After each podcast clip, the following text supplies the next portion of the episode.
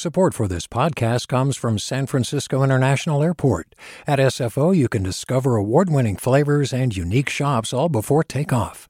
Learn more about what's at SFO at flysfo.com. Hey, it's Glynn Washington from Snap Judgment. And if you love what you're hearing, and I know you love what you're hearing, please consider becoming a KQED member special access to cool events, behind the scenes footage, and so much more. Plus, you'll sleep better at night knowing you did your part for the community you depend upon. It's in you. Please be in it. Visit donate.kqed.org slash podcasts to sign up now. That's podcast with an S. Thanks. From KQED.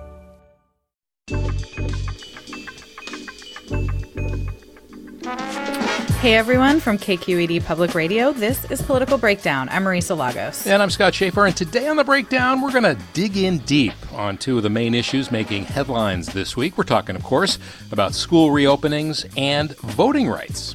That's right, Scott. With access to voting under attack in a number of Republican led states, the House of Representatives yesterday approved H.R. 1, a massive voting rights bill. But like many bills, it's going to face an uphill battle in the Senate. Yes, an uphill battle, maybe a wall. But we're going to be joined in just a bit by Wendy Weiser. She's vice president for democracy at the Brennan Center at NYU and has been following all the state and federal twists and turns.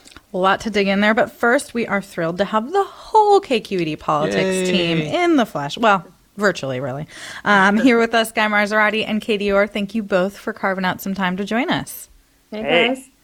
So, Guy, you have been following, well, you both have, but we'll start with you, Guy. You've been following this big deal that the legislature and governor came to this week around school monies and reopenings. Can you just lay out, out, out for us, like, what they agreed to and what it could possibly mean for all those parents who are hoping to get their kids out of their houses soon?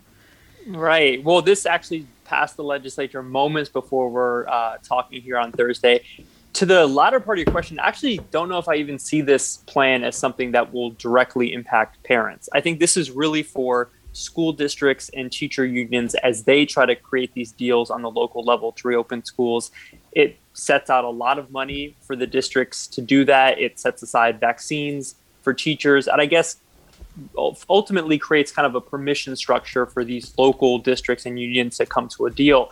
But as far as the actual details that I think a lot of parents care most about, you know, when are my kids returning to school? What will their what will their school day look like when they get back? Those details aren't in the plan, and I think that speaks to largely what the legislature decided its mission would be, which is to put aside the money and then get the heck out of the way, not be a barrier for local districts, but not mandate that kids get back in class. And Katie, uh, you know, this week began with the governor and the speaker and the Senate president pro tem uh, all singing from the same page about this deal. Um, what are you hearing out there? What's the tone among legislators and the governor's office? I mean, who's been really pushing the hardest? I mean, I know there was a unanimous vote among Democrats today in both houses. Right. And there was some Republican support as well. And I think that that just speaks to what Guy was talking about the, the real big desire um, to look like they're doing something to get schools reopened, but not actually doing a whole lot. And that is really what I've been hearing up here, too. You know, a lot of people met this deal with just like a shrug, like, okay, so, you know, a lot of schools were on their way to reopening anyway, and the COVID numbers are trending down. Vaccine supply is looking to increase pretty soon. So it was almost seen as inevitable that um, schools would start reopening with or without the government uh, weighing in. Well, and I wonder if that doesn't sort of again sort of raise expectations, uh, you know, and overpromise what this is going to do. I mean, Newsom has been criticized for that for the last year. Well, and it feels like if if if all this deal is is a bunch of money to help incentivize and give schools the tool to open, why is it happening in March 2021? Like it's been a year. Well, well I think we we kind of know why, right? The recall. There's a recall. Well, that doesn't explain why he didn't do anything for the first year. I mean, it just feels like yeah. If, right, if, but I funding, think we yeah. we are seeing the recall gain steam now, and they're they might actually have the signatures they need to qualify, and it makes Newsom nervous. And so he and Democrats are doing what they can to look like they're leading on this effort. It's they have more incentive now, almost. I mean, Guy, right. and I would think? say, like, yeah. I mean, I think that's exactly right. I think two things really changed the mo- momentum of the school reopening debate. One is there was, there is now a political counterweight to teachers' unions. I mean, think back to the summer when COVID rates were lower than they are now. I mean, in San Francisco, I think we got into the orange or yellow tier, and there was really no conversation about bringing kids back. And I think statewide, that speaks to, you know, in a lot of these districts, there isn't that political counterweight to teachers' unions who were the most cautious voices in returning to the classroom. Parents groups organized, they provided that counterweight. And then I, I don't think you can discount the fact that just the natural ramp up of the vaccine supply and how that's mm-hmm. affecting this conversation. I mean, I think a lot of districts look at that as kind of the barometer of ultimately when they're going to get kids back in the classroom. And, you know, that largely picked up in, in January and February, and I think is leading perhaps more so than this all this money that's being directed to to learning loss mitigation, really just ramping up the vaccine supply in combination with the political pressure, I think is what got this to the finish line. I wonder if Republicans are trying to have it both ways here, because on the one hand, uh, in the state Senate, uh, some Republicans didn't vote, but none of them voted against it. You did have four members of the Assembly Republicans voting no, but then you've got, you know, Kevin Faulconer, who of course is running for governor, sending out a tweet praising Scott Wilk in the Senate, the Senate uh, Minority Leader, for standing up for teachers and parents. I mean, what's the, it's kind of a mixed, muddled message on all sides, isn't it? Yeah, I mean, I think you're seeing the Republicans trying to capitalize on sort of the message that this doesn't really go all the way. We all want our kids back in school, but Newsom isn't doing what he really could to be the the strongest advocate for it. I mean, I think it's a mixed message on all sides. You know, everyone wants kids to go back, but no one really wants to take the political hit that might come from like mandating that they go back and also like to, on the point of being a little maybe hypocritical here it's like these are the same politicians on the right who are screaming to reopen bars and restaurants and and, and worship services and things that you know if you talk to epidemiologists they believe you know, are, are and just opening up generally, you know, we see in Texas they're eliminating the mask mandate. Like there's this push to sort of reopen fully by Republicans, but we know that that often leads to climbing case rates, especially as we see all of these variants. And and so it does seem like, I mean, but that's not surprising from an opposition party, right? But I, also, I mean, there's there's some there's some hypocrisy in the whole local control debate too. I mean, right? The farthest, the most strongest voices against Newsom on this are saying he should have taken executive action overriding right. all local control and getting schools back.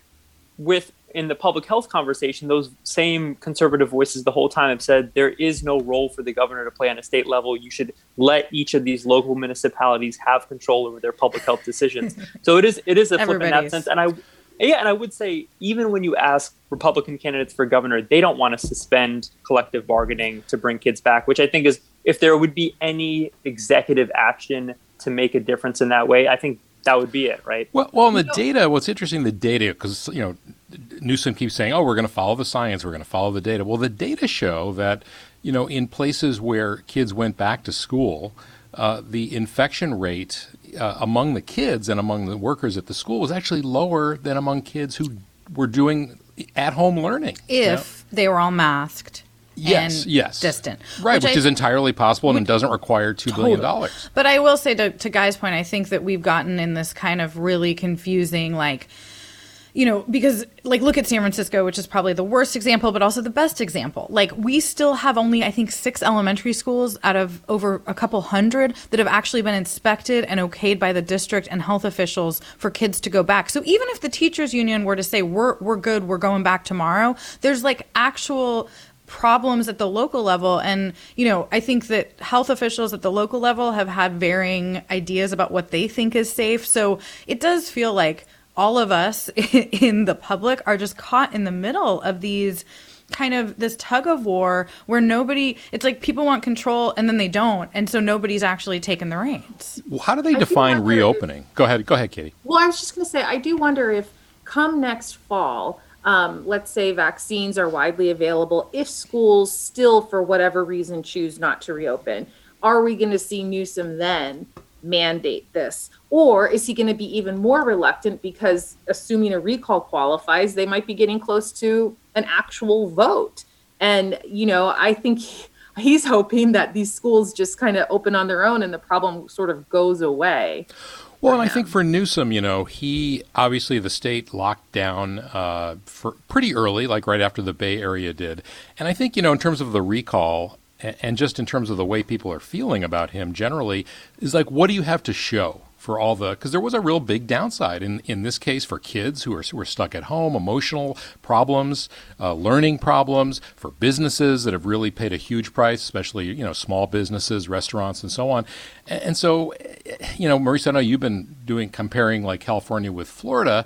Um, where they did the opposite. They like didn't lock down so much. So I guess the, you know it's just a uh, bottom line, and this is something we may not know the answer to for years. But like, what difference did it make that California yeah. did lock down? Well, and did we then make? I, I, mean, uh, to me, the biggest kind of missteps, both at the local and state level, appear to be last summer, when instead of working hard to figure out all the things we need, to, you know, pretend like pretend a vaccine is coming, pretend we've even made some of these union agreements, just get the schools ready at the local level, and then at the state level, we did rush to reopen things like bars and indoor restaurants, which does, in hindsight, seem pretty short-sighted, given that schools were not the highest priority. So I think there's you know, as usual, blame to go around. Um, but I think to Katie's point, I mean, if if there are school districts that are not reopen in the fall, that is not going to be good for Newsom politically, regardless of what he has or hasn't done between now and then. Hey, guy, right, you and I, I spent. I, go ahead. Go ahead.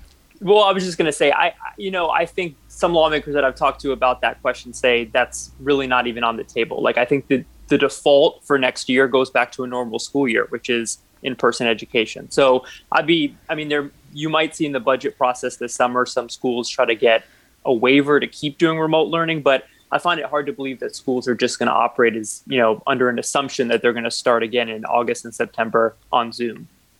Well, I mean, and I think one as thing a parent, keep... God help us. God help us. I mean, I think one thing to look out for too is given the money that schools will get to help, you know, deal with learning loss, how many of them are going to try and extend um, their sessions into like the summer, for instance, you know, if they can go back, I think you might see a real big fight from teachers and staff on that as well because they've been working all year. Hard. They just haven't been in the classroom. So I think it'll be interesting to see how that if if schools actually go that route. The bottom line is butts need to be in chairs, right? We need to get back to that situation we were in a year ago before we shut down.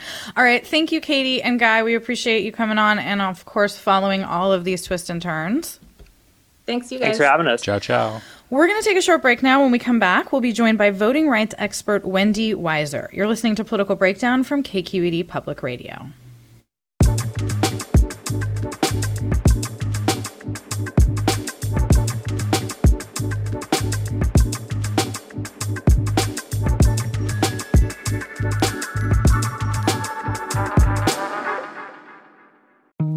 Sasha Khokha, host of the California Report magazine. Every week, we bring you stories about what connects us in the giant, diverse Golden State. Because what happens in California changes the world. I love this place. We were once seen as like the place to be, California. The land of milk and honey. That's where you go to Sunshine State, but we just have challenges right now. KQED's California Report magazine. New episodes drop every Friday, wherever you get your podcasts. Hey there, this is Brittany Luce from NPR's It's Been a Minute. KQED's podcasts like The Bay, Bay Curious, Mindshift, Right Nowish, and more all tell the stories of the Bay and beyond with reliable, human centered journalism. They aim to inspire, make you think, entertain, and expand your understanding of the place you call home. Here's how you can support podcasting at KQED. Showing your support is easy, and you can join Brittany in supporting KQED Podcast too at donate.kqed.org slash podcast. That's donate.kqed.org slash podcast. Welcome back to Political Breakdown. I'm Marisa Lagos here with Scott Shafer, and we are joined by Wendy Weiser. She's Vice President of Democracy at the Brennan Center and has her finger on the pulse of all these voting debates. Wendy, welcome to Political Breakdown. Thank you for having me. We're super thrilled to get somebody who has such a deep understanding of this, and we thought we'd start kind of broad. Can you give us the lay of the land, the big picture of what is happening across the country? There's fights in the courts, in state houses. Where are we at when we talk about voting rights in America? Well, we're in a very perilous time we are seeing a concerted attack on the right to vote in America, the likes of which we have not seen in decades.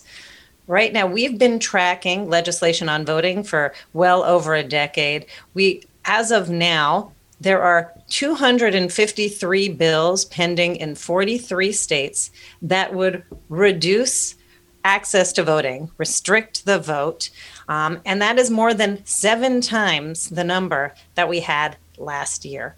A lot of these, uh, you know, we, we've been in the midst of a decade long uh, assault on voting rights. This is not brand new this year, but it is dramatically stepped up after all that happened in the 2020 election, the relentless attack by a sitting president of the United States as a, one of the principal campaign strategies on the American election system.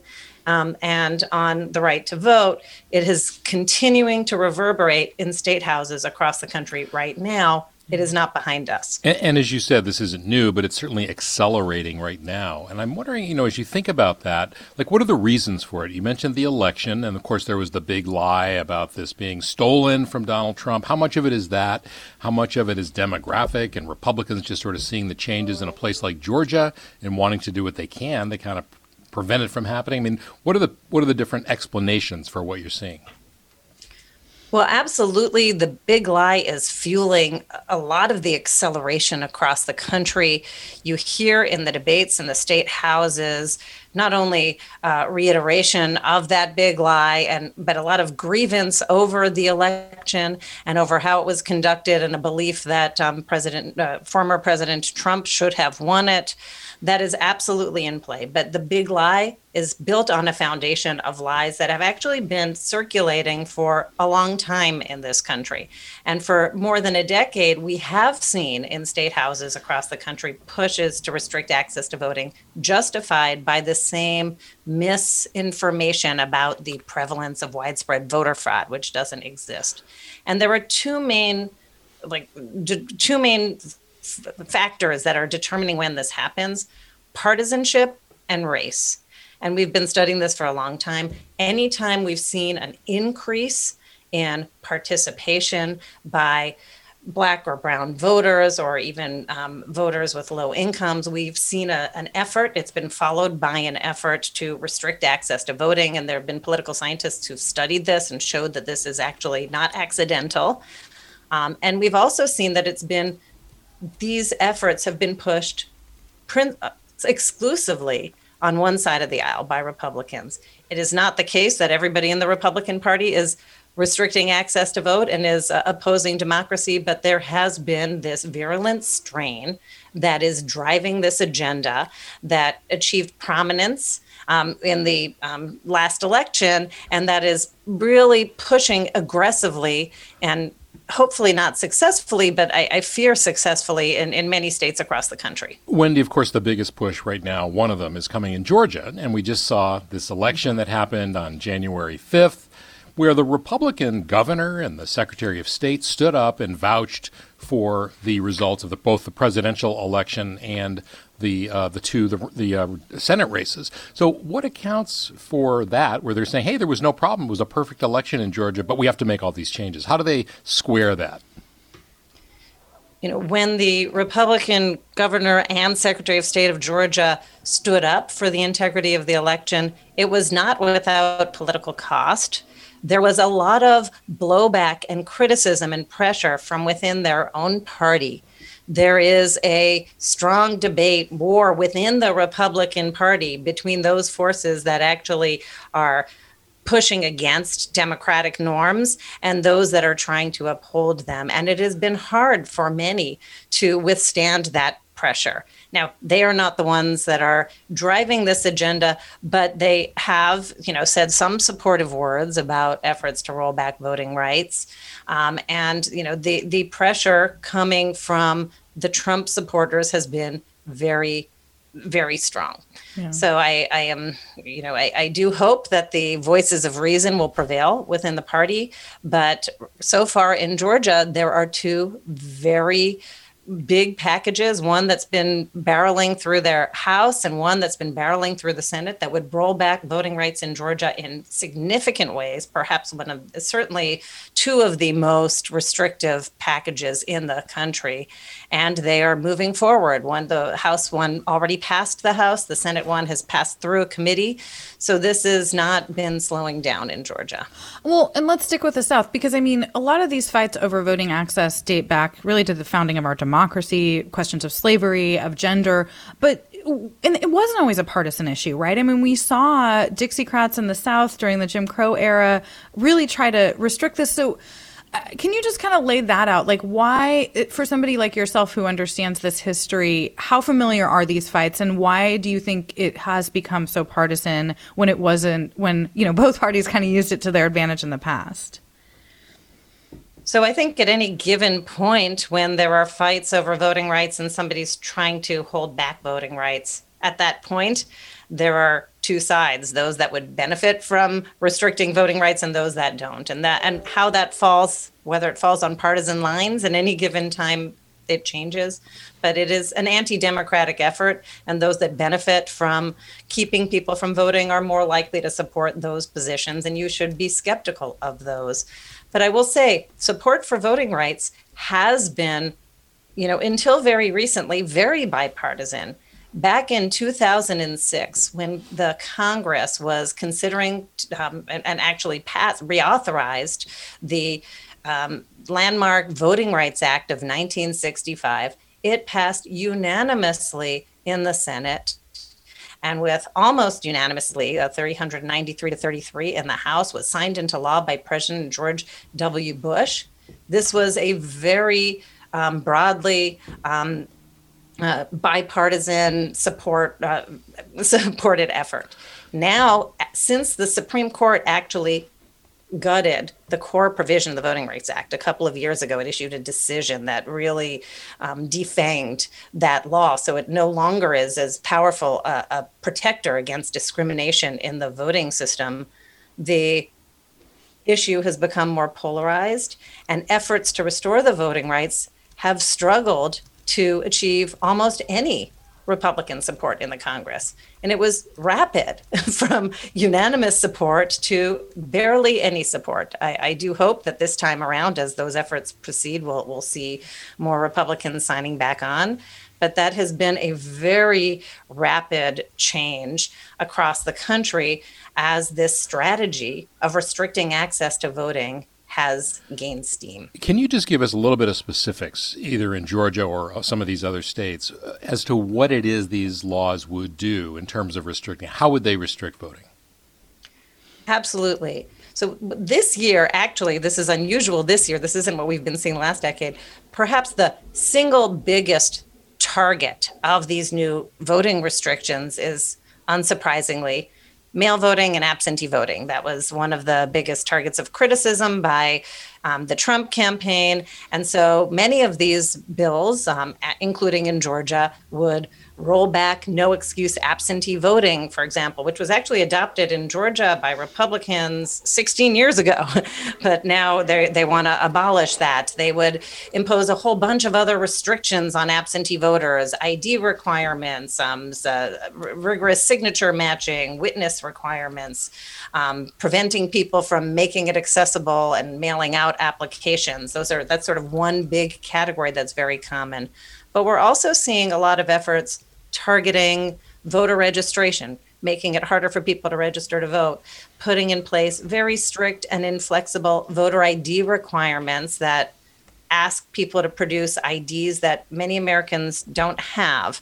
So these are some of the efforts that we're seeing across the country. We have these are not new. Um, these other efforts that get, over the past decade, we have seen a growing movement and effort to put in place new voting restrictions. That was a real abrupt shift, change that happened about a decade ago. Um, but um, they are very, very um, widespread now and virulent. Okay. So, um, we're talking to Wendy Weiser. She's vice president of democracy at the Brennan Center. Um, can you talk a little bit about there was a Supreme Court case argued this week uh, with Arizona. It's a challenge to some restrictions there, so they're trying to keep those. The Republicans uh, arguing in favor want to keep it in place. And um, one of the things that was said by a lawyer for the GOP there was that the law puts as a, a competitive disadvantage relatives to Democrats, politics is a zero sum game, and every extra vote they get through an unlawful interpretation of Section 2 of the Voter Rights Act hurts us. I mean, that sounds like saying the quiet part out loud that w- this isn't about actually fraud or people who shouldn't be voting voting. It's that we just want to not make it easy for people, some people to vote. Yeah, that, that was a shocking moment during the oral argument. Um, I, I, was really surprised to, to hear that. Um, uh, that but it, it is of a piece um, of what we've seen the degradation, especially in the last year, where there doesn't seem to be any attempt to hide the quiet part anymore. These um, efforts to roll back voting access have become much more brazen, and people are much more openly admitting their um, partisan and and racially targeted reasons for doing so. Um, and we've seen it in interviews. We've seen, um, you know, Donald Trump said in interviews that if um, if um, these um, efforts to expand voting rights pass, Republicans will never win an election again. That is not true. But I think that this is a, a you know an illegitimate attempt to try to game the electorate. But the you know so that's certainly helps explain what's at stake in these voting battles, that this is really an attempt to shrink who can vote. But what's really important about the case that was argued before the Supreme Court isn't even the motives or isn't even the particular Arizona provisions at issue. That case could really have a, negative, a, a significant impact in rolling back the remaining nationwide protections of the Voting Rights Act of 1965. And those that are bringing that case aren't just saying we want Arizona to be able to have these voting restrictions in place. They are actually asking the Supreme Court to make it harder for people to use the Voting Rights Act to challenge discriminatory voting laws. Well, and given that the court seems fairly hospitable to these arguments uh, that Republicans are making, is the only course of action through Congress at this point. We, we mentioned H.R. 1 the Democrats passed in the House, uh, the For the People Act. There's another one uh, that would also, uh, you know, expand voting rights and so on. Is that the only sort of remedy that Democrats or people who just forget about party, right. people who care about democracy uh, and allowing people to vote, is that the only recourse they have?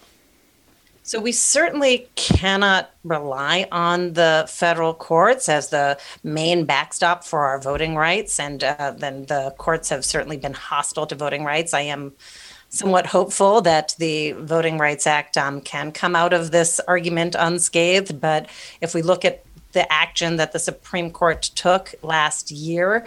They really dramatically scaled back um, the enforcement of voting rights, leading to lots of courts overturning voter friendly decisions that were there to make it easier to vote during the pandemic.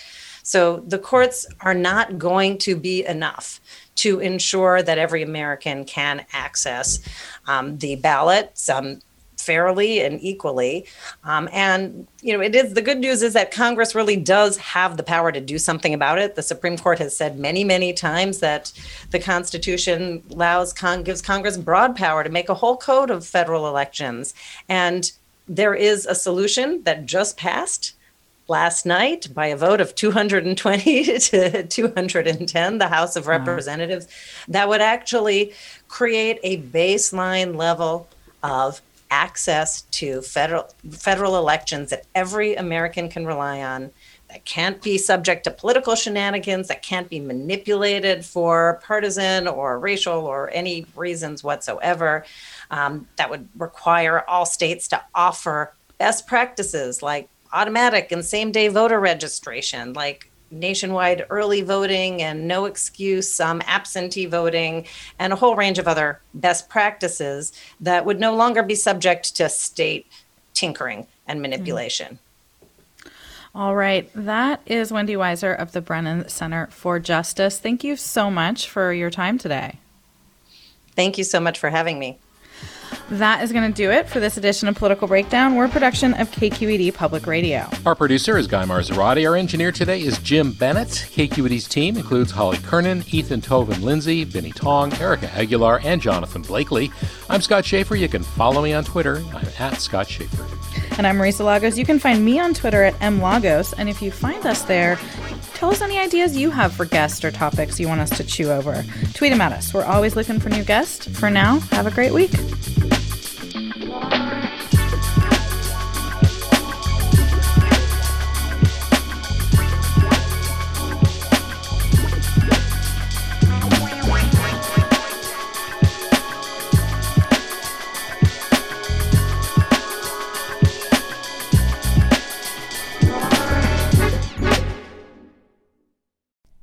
Hey, it's Avery Trufelman, host of Articles of Interest. And I've got to say, I've been a fan of KQED ever since I was a little kid and I would come out to San Francisco to visit my grandma. It was just what we'd always turn on every time we got in the car, every time we were making dinner and turning on the radio. It was always KQED. And then over the years, I've become a massive fan of KQED podcasts because this is local reporting at its best. These are answers to questions you've always wanted to know, interviews with exciting, unusual voices, necessary journalism, all told with love and care and artistry. And did you know that a majority of KQED's funding actually comes from members? It's just people like you and me supporting the programs they love while also getting access to cool events, behind the scenes footage, and so much more. If you want to sign up and be a part of this amazing community, visit donate.kqed.org slash podcasts to become a member today. That's podcasts with an S. Thank you for listening and thank you for your support.